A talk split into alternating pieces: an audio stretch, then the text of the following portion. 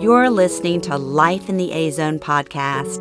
I'm Peggy Sweeney McDonald, and these are my stories of moving back to my hometown in Louisiana after thirty-six years to live with my father and mother when she was diagnosed with Alzheimer's. These lessons of love, laughter, life, and loss are gifts of living in the A Zone, and I'm honored to share them with you. If this is your first time here, begin the journey with episode one and go forward. Thank you for joining me today. Peggy, come see, Mom yelled up the stairs. We have a bird's nest. Amazing, I exclaimed as we stood together, looking through the window at the bird's nest being built by a cute little yellow bird. I love it. This is so wonderful, my mother told Erin when she opened her Mother's Day present last May, pulling out the odd wooden rustic birdhouse that had a clear plastic back to it. It attaches to the window with the suction cups. You can watch the birds make their nests, see them lay eggs, hatch the eggs, and then fly away, Erin explained. How cool, I said, as Dad took the birdhouse outside and set it on our window in the hallway between the kitchen and the living room. It was perfect. We peeked several times a day through the peekaboo window of our birdhouse and saw the mama bird sitting on its nest. Sometimes it sensed us and flew away, even though there's a reflector panel that sticks to our inside window to keep the bird from seeing us. Aw, I think we scared her, Mom said, as the little bird flew away. She'll be back soon, Mom, I assured her. I think it's a goldfinch, Dad said to us. I looked up the spiritual meaning of the goldfinch on the internet and found it means positivity, optimism, the value of happiness, joy, and simplicity in your life. How timely! These were more guideposts I needed for my life. Find the joy and happiness in each day. Keep it simple. Celebrate life. Our little bird was sharing her lessons of life with us. We were so blessed. A few weeks later, we spotted the newly hatched eggs, and it was pure magic. They were small, pretty, and looked like miniature marbleized Easter eggs. We were fascinated that some were different colors. Our pretty mama bird sat patiently warming her eggs, ready to hatch. Peggy, they're here! Mom happily shrieked one morning. I ran down the stairs and met her at the peekaboo window. Look how adorable they are, I said as we stood mesmerized, watching the five baby birds open and close their mouths, waiting for their mama to feed them, to bring them nourishment. She soon appeared with the worms to feed her babies. It was a first-hand look at life inside a birdhouse, and the joy it brought my mother was priceless. She watched life happen as hers slipped slowly away. Come see our baby birds, I texted my sisters and sent them pictures. Erin came over with my niece Peyton. They were amazed and excited as we were. They are precious, Erin exclaimed. So precious, Mom said with a huge smile on her face. Simply precious, I chimed in. Jimmy laughed, watching us. There it is again, the P word. Your mama and your sisters are always saying they are so precious. The difference between y'all and my New York sisters, they would say they are just too effing cute. Jimmy! Mom scolded him, laughing. A week later, I was sitting with Mom eating breakfast, and out of the corner of my eye, I saw the mama bird flying around the birdhouse. I turned to see one of the baby birds fly out and drop to the ground briefly before taking off, flapping its wings and going airborne within seconds. Look, Mom, they're flying! We watched in awe until all the baby birds had flown away. The mama bird flew away after the last one. It was a magical nature moment, and we could have missed it by seconds. We saw the baby birds fly away, Mom announced over and over that day. Her eyes were animated and filled with joy. The little yellow bird brought us much-needed optimism for a few weeks. The birdhouse, now void of life, was emptied out in the backyard by my dad and placed back in the window. A few months later, the process began again, but this time one of the baby birds died. We watched his lifeless body in the nest, lying with the other birds. The mama bird must have removed it because a dead bird disappeared one morning. Days later, they were all gone. Did they all die or did they fly away? We will never know. It's so sad, Mom said with tears in her eyes. I know, Mom, I said, hugging her. Jimmy, can you take it down and clean it out with soap and water? If there is some type of disease in it, I don't want another bird to be nesting there, I told him. He took it down, cleaned it, and set it on the side of the carport to dry, and we forgot all about it. Our little birdhouse never went up again. I think about our sweet birdhouse as the days get harder and harder. It seems like we forgot the small stuff that brought Mom so much joy and pleasure. The Scrabble games, the coloring books, and the puzzles we did the first year we moved back to Louisiana, the walks to the lake to watch the ducks, and our much-beloved birdhouse. Our life gets smaller and smaller, drearier and drearier, sadder and sadder. Our grief permeates the house like a fog, making it hard to breathe. The hope of life is emptied out, like the bird's nest, a metaphor for what's to come. Dad and I met with the memory care director today. They have a one-bedroom available with its own bathroom. The move-in date will be the last Sunday in January, Shannon tells me over the phone mid-January. Okay, I say, barely breathing. It's only two weeks away.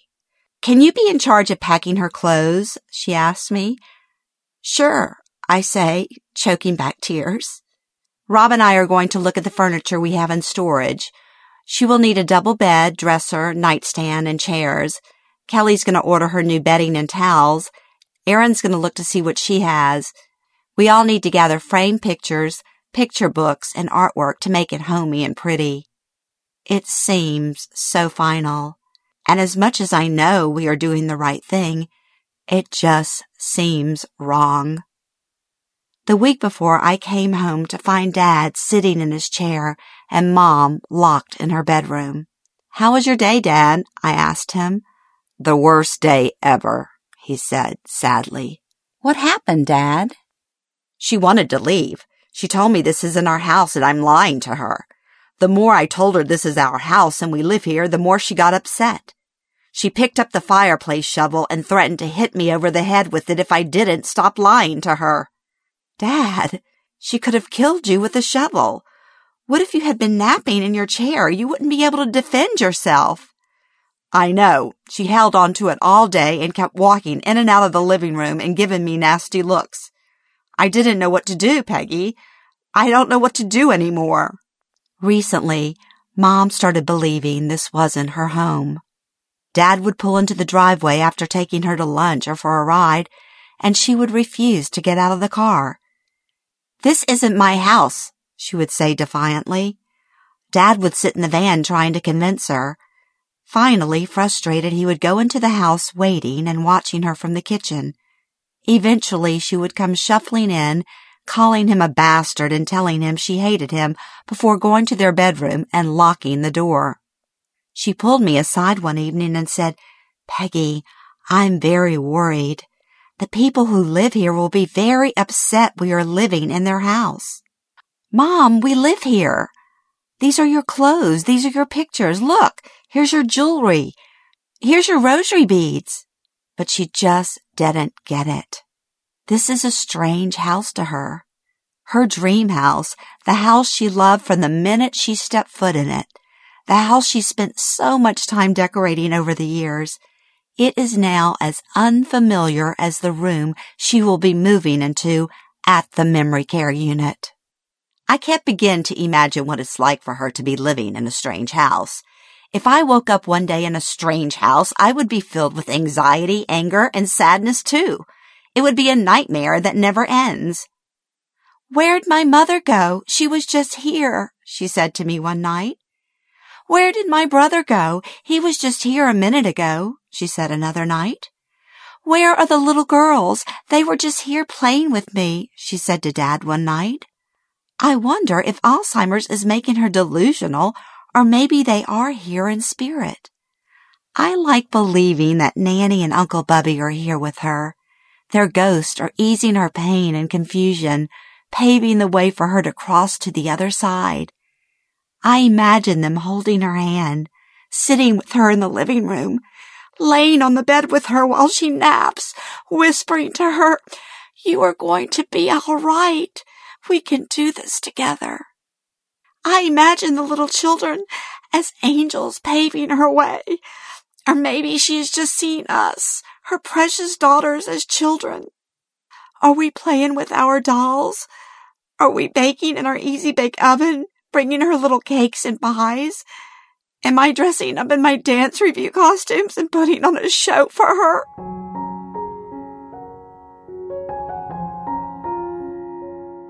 Her mother, our nanny, died over twenty years ago, but her brother just passed away a year and a half ago.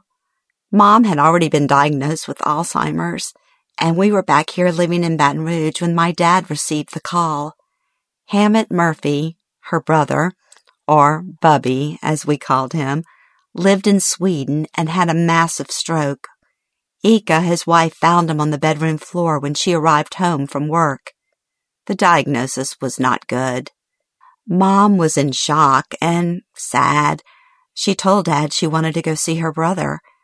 Dad scrambled to find airline tickets, and off they went to Sweden, even though we didn't think it would be a great idea to travel internationally with an Alzheimer's patient. But looking back, I'm grateful she was able to be by Bubby's side.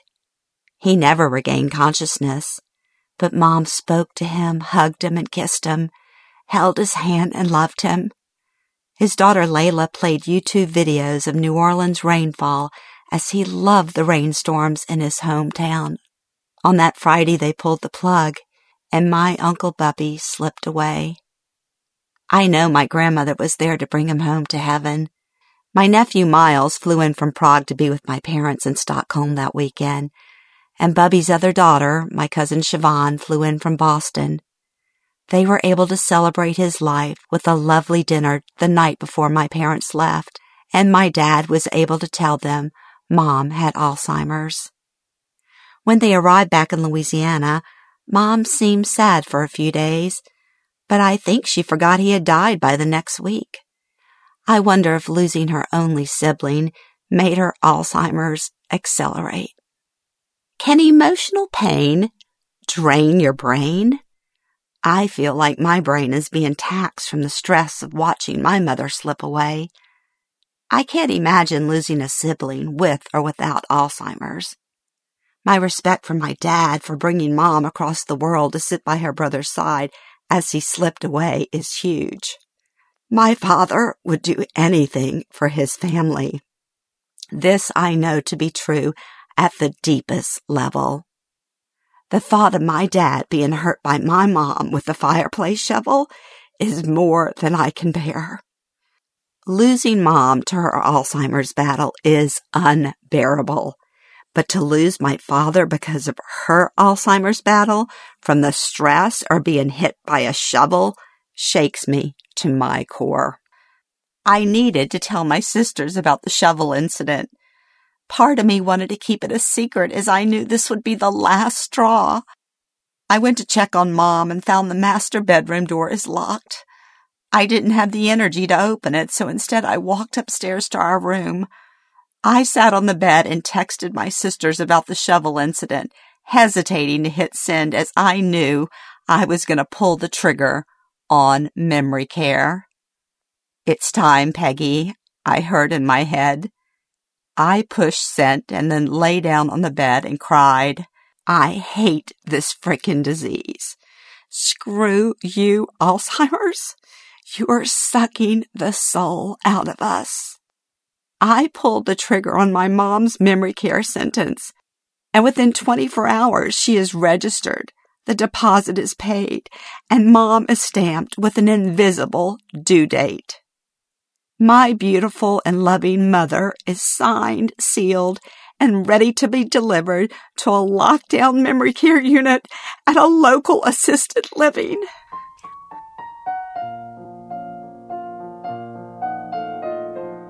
I look at the calendar on my iPhone and count the days before we move Mom into memory care.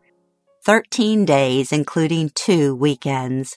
The countdown is on. I try to stay in the moment and concentrate on the task at hand, packing up her things. I look in Mom's closet on Saturday morning after Kelly picks her up to take her to lunch. For the last year, her closet has been my focus every time she is out of the house. I storm through her closets, bathroom cabinets, looking under the bed and furniture for soiled clothes. She is having accidents and hides her clothes. I follow my nose. I wash clothes, towels, clean bathrooms and closets, wipe everything with Lysol wipes. Mom no longer places the hangers on the closet rod. She hangs the clothes up on other clothing hangers facing outwards. The clothes get heavy and fall in heaps to the ground. "Can you please organize her side of the closet? It's a real mess," Dad has said to me more than once. "I did, Dad, but she messes it up a few days later. Mom has to look at her clothes this way. I think it's easier for her brain." "You're right," he replies. I rotate her clothes to the front of the closet so she doesn't wear the same thing over and over, pulling out matching tops with pants, placing them together. Sometimes it works, but most of the time I find them thrown at the back of the closet. She wears the same outfit over and over, and it makes no sense. Life doesn't make much sense these days. I feel like I live in a crazy house, and I am as nuts as she is. I fight with her twice a week to take a shower. She says she's taken a shower, but there are no washcloths and no towels for proof. Plus, she's still in the same clothes as she was in the last two days, and she smells. Shower time is a nightmare. She fights me every minute. I'm practically standing in the shower stall with her and getting soaked in the process. "Do you get your kicks out of this?" she says to me as I get her to turn around and wash her backside. I know my mom changed my diapers, but this is the hardest thing I've ever done. I hand her a clean, soapy washcloth to wash herself because I cannot make myself violate her privacy face to face. She is furious with the process and continues to tell me so. I know she feels better once she is showered, and she definitely smells better. "Don't you feel great, Mom? A nice hot shower always makes me feel better." Hmm. is all she says. I am the bad guy here. I'm trying to help her, and it only makes her angry. Most of the time, I walk out of the bathroom exhausted and angry. I walk up the stairs, and Jimmy usually meets me with a big hug. "That sounded rough," he says, holding me tight while he lets me cry. Shannon calls me with my move-in instructions. Go to the mall, Peg, and buy her some pants and simple tops. She also needs nightgowns or pajamas as they have to change out of their clothes every night. Ha! Good luck with that, I think. She hasn't worn nightgowns in years. I gave up the pajama fight a long time ago. It makes no sense to spend money on new clothes, so I make a trip to our favorite Goodwill. Memory Care recommends pull-up pants and shirts that can be easily washed and folded. I fill a shopping cart with elastic waist pants in black, navy, khaki, and pink. I peruse racks of women's shirts and find colorful tops from some of her favorite designers. I find nightgowns and pajamas. Everything is three dollars and ninety-nine cents.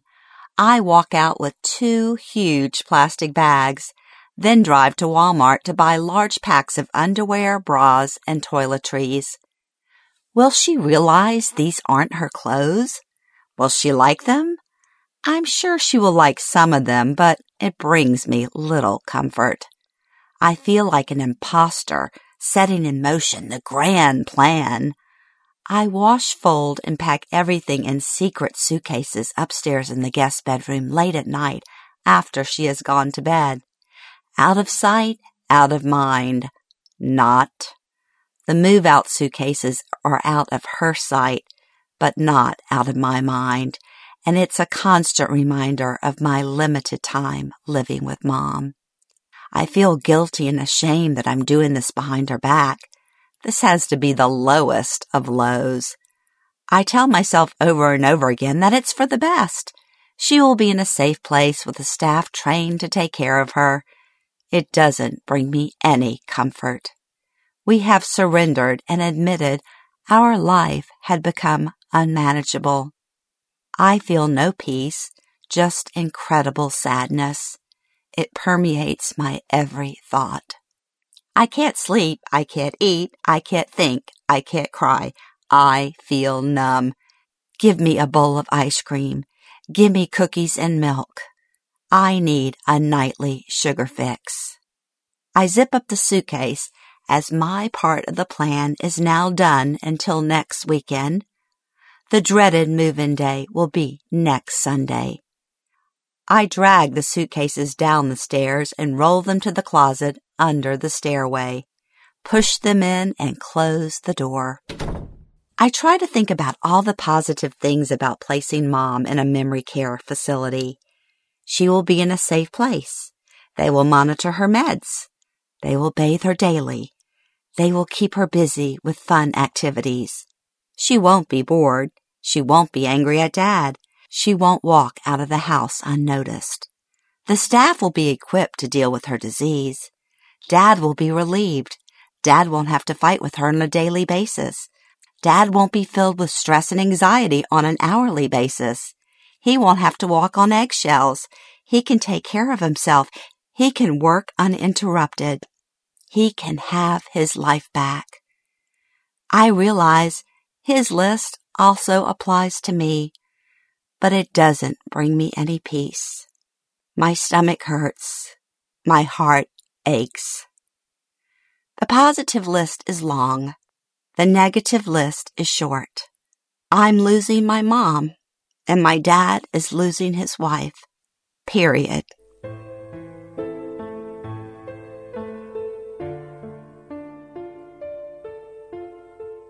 Will our home still be a home without my mother? The nest of love and security she built has fallen apart, one twig at a time. Our home will look the same, but it will be empty, as empty as the little peekaboo birdhouse that sits outside on the carport. It's time for Mom to fly away. My mom is leaving her nest, and we will never be the same.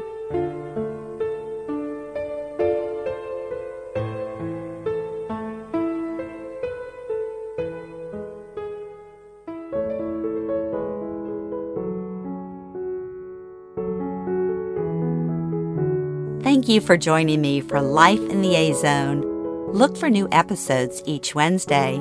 Please share, subscribe, like, comment, and follow on Facebook, Instagram, and Twitter. To join my mailing list, go to life in the a zone dot com and check out my best-selling book, Meanwhile Back at Café du Monde, Life Stories About Food, at Amazon and Barnes and Noble.